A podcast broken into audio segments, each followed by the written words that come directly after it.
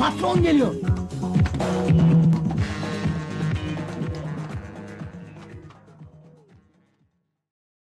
Merhaba, LTD ŞT'nin 6. bölümüne hoş geldiniz. Ben Çağdaş. Ee, Bugün birazcık şundan bahsetmek istiyorum.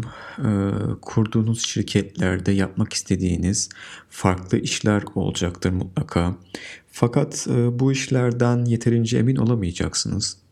Açıkçası da ne kadar e, bununla ilgili, girişimle ilgili kaynak okursanız okuyun, e, bir fikrin başarılı olması ya da olmamasının çok e, net formülleri yok. E, yani bir fikri, orijinal bir fikri başarılı kılan ve başarısız kılan faktörler neler? Şimdi Adam Grant Originals adlı kitabında e, bundan bahsetmiş. Ben de çok severek okudum. E, o kitapta bazı noktalar var. Bunları paylaşacağım sizle. Mesela bir işte tek bir şansınız varsa ya da o işe çok fazla bel bağlamışsınız o bir kumara dönüşür diyor. Dolayısıyla başarısızlık ihtimali artar diyor. Halbuki kendiniz diyor bir e, konfor alanında bir şeyler yapmak isterseniz diyor daha iyi seçersiniz diyor. Ve bu daha iyi seçtiğiniz işlerinde yürüme ihtimali daha büyük oluyor. Çünkü e, orada daha farklı kriterlerle seçebiliyorsunuz bir işin devamlılığının olup olmayacağı ile ilgili. Çünkü daha eleştirel ve rahat bir gözle bakabiliyorsunuz o işe. Ve e, şundan da bahsediyor. E, biz her zaman insanları başarılı işleriyle yargılıyoruz. Halbuki o insanların o noktaya gelene kadar yaptıkları pek çok iş var. Bir insanı mevcut başarısıyla değerlendirmek yerine şimdiye kadar yaptığı işlerin e, toplam ortalamasına göre değerlendirmek daha mantıklı diyor. İşte bu konuda da e, bir dolu örnek veriyor kitabında. İşte Picasso'dan, Mozart'tan, Beethoven'dan e, yani Shakespeare'den yani bu biz diyor niye biliyoruz onları diyor. Yani bu yaptıkları büyük eserlerle biliyoruz ama bu eserleri yaratana kadar da yüzlerce, binlerce eser üzerinde çalıştılar. Kısaca şöyle özetleyebiliriz aslında buradaki konuları. Ee, ne kadar, buna ben de katılıyorum, ne kadar fazla işle iştirak ediyorsak e, o işlerin bir noktada başarılı olma ihtimali daha fazla. Çünkü e, daha fazla yani şöyle daha piyango gibi düşünün daha çok bilet alıyorsunuz. Ve açıkçası da her yaptığınız işten de birazcık tecrübe kazanıyorsunuz ve bu sizi diğer işlerde e, daha önceki işlere nazaran daha başarısız olmanıza neden kılacaktır. Tabii e, her şey aslında pes pembe değil. Özellikle kendi şirketinizi kurduktan sonra ve işte e, farklı bir şeylere, farklı bir şeylerle uğraşmak, bir şeyleri değiştirmek, bir amacınızı e, insanlarla paylaşmak için bir ürün üretme, bir hizmet üretme sürecine girdiğinizde açıkçası ilk başta yalnızsınız. Sizin bunu, bu fikirlerinizi insanlarla paylaşmanız gerekecek. Fakat insanlarla paylaşırken en büyük sıkıntınız şu olacak. E, sadece fikir paylaşmak, sizin kafanızdaki şekli insanlara aktarmak e, bu fikirle yani hayal gücüyle çok e, hakikaten de zor olacak. En mantıklı şey ne oluyor? Dolayısıyla bir demo, bir prototip, bir yani basit bir ürün çıkarmak ortaya. Ve bu ürün çıkarma işi zaten aslında başlı başına bir e, şöyle söyleyeyim yani engebeli bir süreç. Çok engebeli bir süreç. Bu engebeli süreçlerle ilgili e, kısaca bahsedeceğim e, birazdan. Fakat şunu söylemek istiyorum. Neden böyle bir e, sürece girmemiz gerekiyor? Yani girmemiz gerekiyor mu?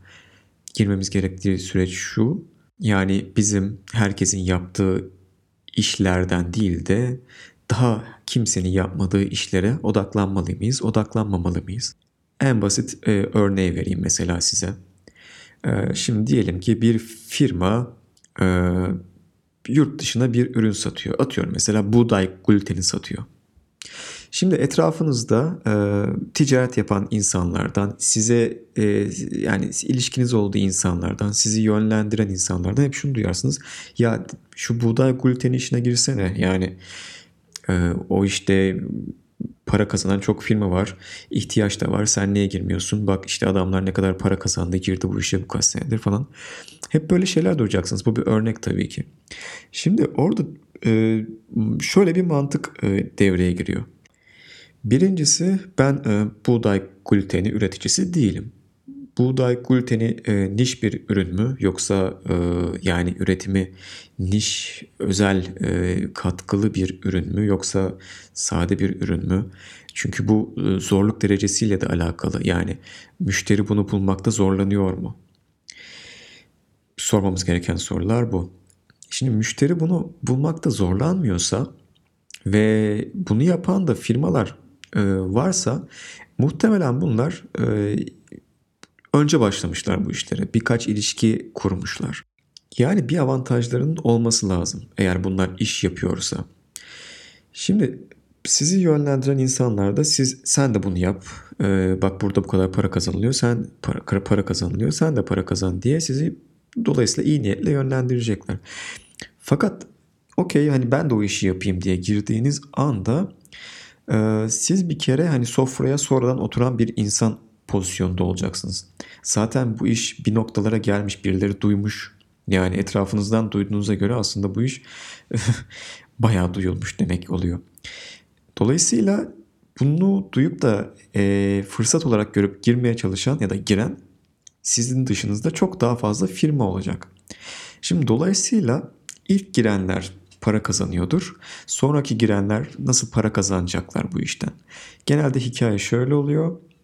Ee, bir şekilde e, yani ya gümrükçülerden ya e, etraflarından, nakliyecilerden oradan buradan daha çok bu ürünleri satın alınan, alınan e, müşteri bulunuyor. Birinci hikaye bu. Müşteriye mail atılıyor işte bende de bu ürün var deniyor. Ee, ve işte karşı tarafta tabii ki doğal olarak eğer ihtiyacı varsa e, fiyatını soruyor. Ve o zaman da sizin yapacağınız şey şu oluyor. E, normal piyasa fiyatı bir buçuksa siz tekrardan bir buçuk e, olarak sunarsanız onu karşı taraf için bir avantaj oluşturmuyorsunuz. Sizin daha az fiyat vermeniz lazım ki müşteriyi cezbesin. Bu sefer ne oluyor? Bu sefer siz e, piyasa fiyatını aşağı çekiyorsunuz. Şimdi bu mantık kime yarar? Alıcıya yarar. Size yarar mı? Hayır.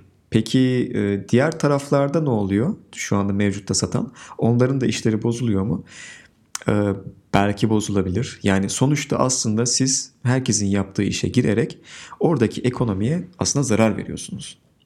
Kazanan kim? Alıcı. Niye? Daha düşük maliyetleri almak istiyor. Şimdi peki siz üretici pozisyonda değilseniz bunu. Kar marjınız çok az atıyorum %10, %20 belki. Bazı işlerde %2, %3 kar marjıyla çalışılıyor. Ee, üretici olmadığınız zaman en büyük zaten sıkıntı bu. Bu arada e, bir parantez açayım. E, kar konusu hakikaten de e, şirket kurduğunuzda belki de bir ürün satarken ya da düşüneceğiniz en önemli konu olacaktır. Yüzde kaç kar koymam gerekecek? Şimdi burada şöyle çok enteresan bir ayrım var.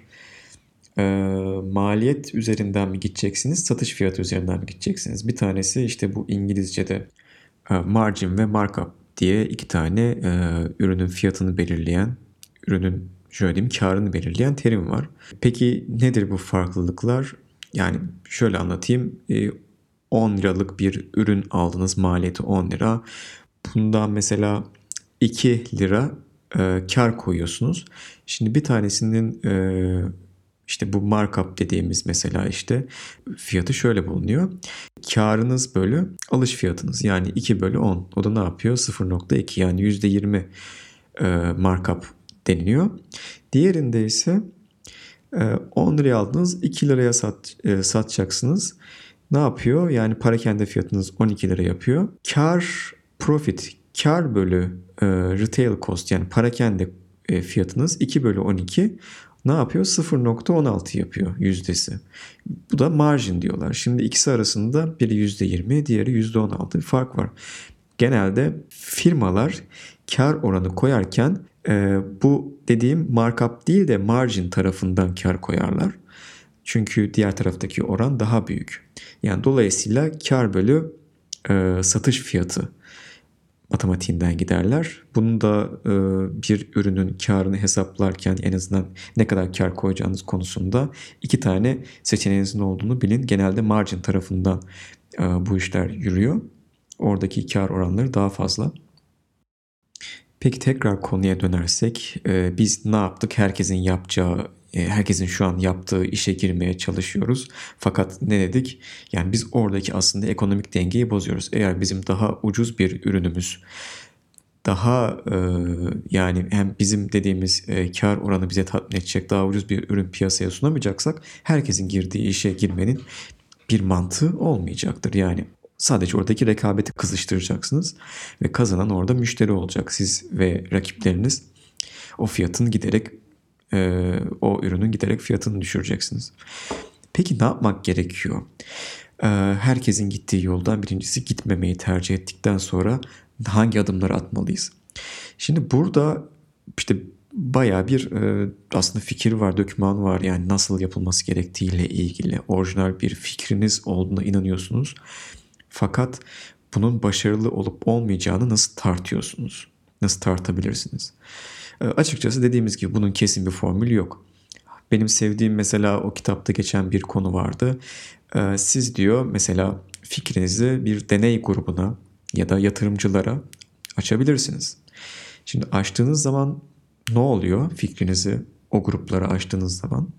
işte dedikleri bir deney grubuna siz işte topladınız 100 kişi ya ben işte e, fikrinizi e, bir anket usulüyle paylaştınız. Ee, insanların aslında oradaki psikolojisi ilk olarak e, bunu eleştiri yönünde olacaktır. Çünkü siz o insanlara birincisi sen bir test e, yapacaksın kardeşim diye bir e, algı verdiniz. O artık o olayı bir eleştiri mekanizmasıyla görmeye başlayacak. Dolayısıyla birincisi ilk başta hemen defansa, defans yaparak oyuna başlıyor. Aynı şeyler e, yatırımcılar için de geçerli deniyor. Siz bir işinizi, fikrinizi bir yatırımcıya götürdüğünüz zaman otomatik olarak ona bir şey satmaya çalışıyorsunuz. Ve insanlar da kendine e, zorla bir şey satıldığını hissettiği zaman defans yapmaya başlıyor. E, orada benim çok sevdiğim bir şey vardı.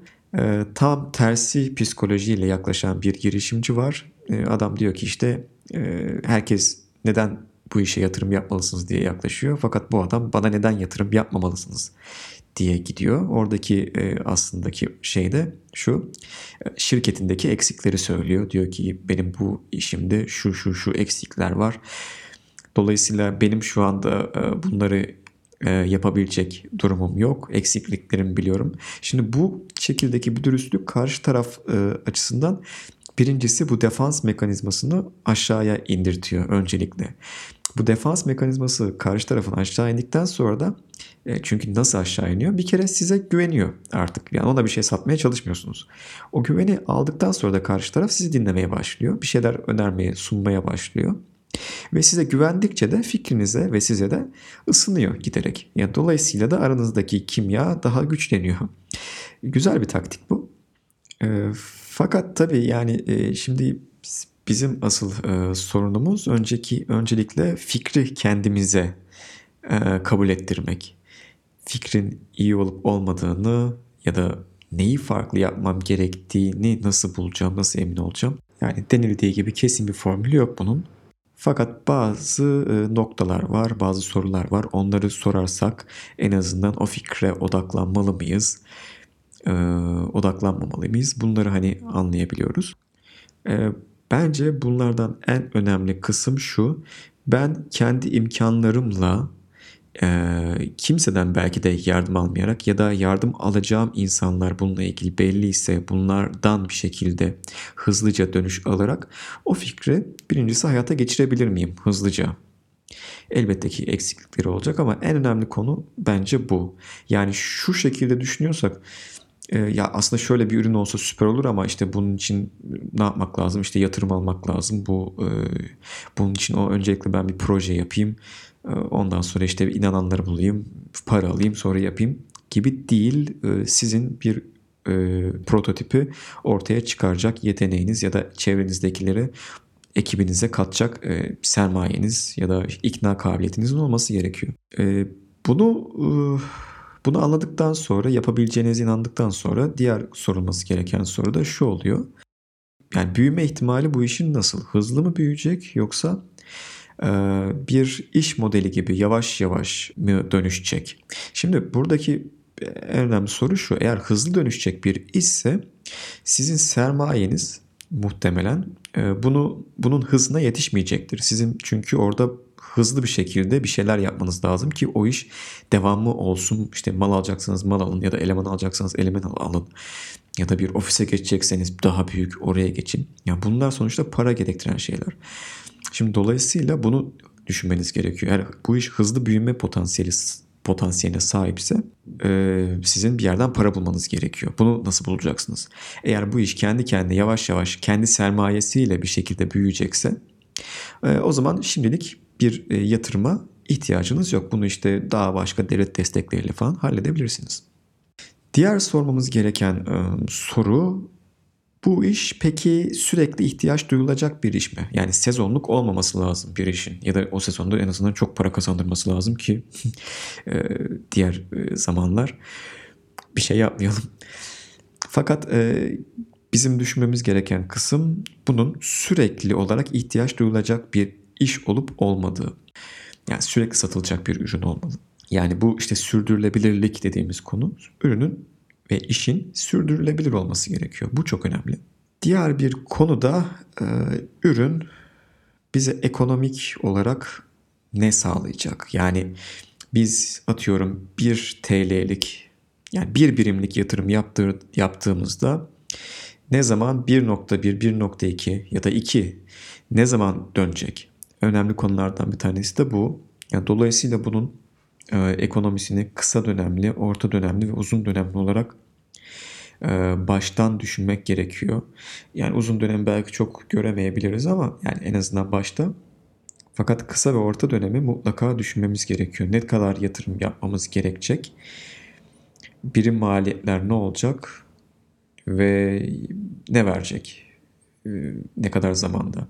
Şimdi bu birim maliyetleri aynı zamanda da biz nasıl düşürebiliriz? Bunu da düşünmek gerekiyor. Yani o üründen ya da e, bir şekilde daha fazla ürettirmemiz gerekiyor. Bunun için de para harcamamız gerekiyor. İşte ne kadar para harcayacağız, ne kadar bize dönüşü olacak. Aynı şekilde yatırımcı da zaten bunu bu şekilde düşünecek. O da size diyecek ki işte ya ben sana 1 lira veriyorsam ben ne zaman 2 lira olarak geri alacağım.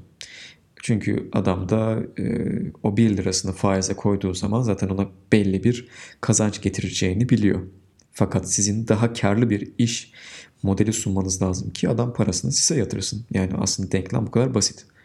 Şimdi bu soruları sorduk. Bu e, sorular çerçevesinde bir fikir e, bulduk. Bunu hayata geçireceğiz. E, fakat burada hani bahsettiğim gibi yani bunu siz kendiniz ya da çekirdek ekibinizle yaparken e, belli bir zaman çerçevesi bunun prototipi, demosu için gerekli olacak. Şimdi bu zaman içerisinde biz neler e, yaşayacağız, hangi sorunları yaşayacağız e, bunları da diğer bölümde konuşmak istiyorum. Bu bölümü burada bitirelim. Ben Çağdaş Artaş. Beni dinlediğiniz için teşekkür ederim. ltdşti.zoho.com Oradan mail gönderebilirsiniz. Anchor FM slash ltdşti'den de voicemail gönderebilirsiniz. Bir sonraki bölüm görüşmek üzere.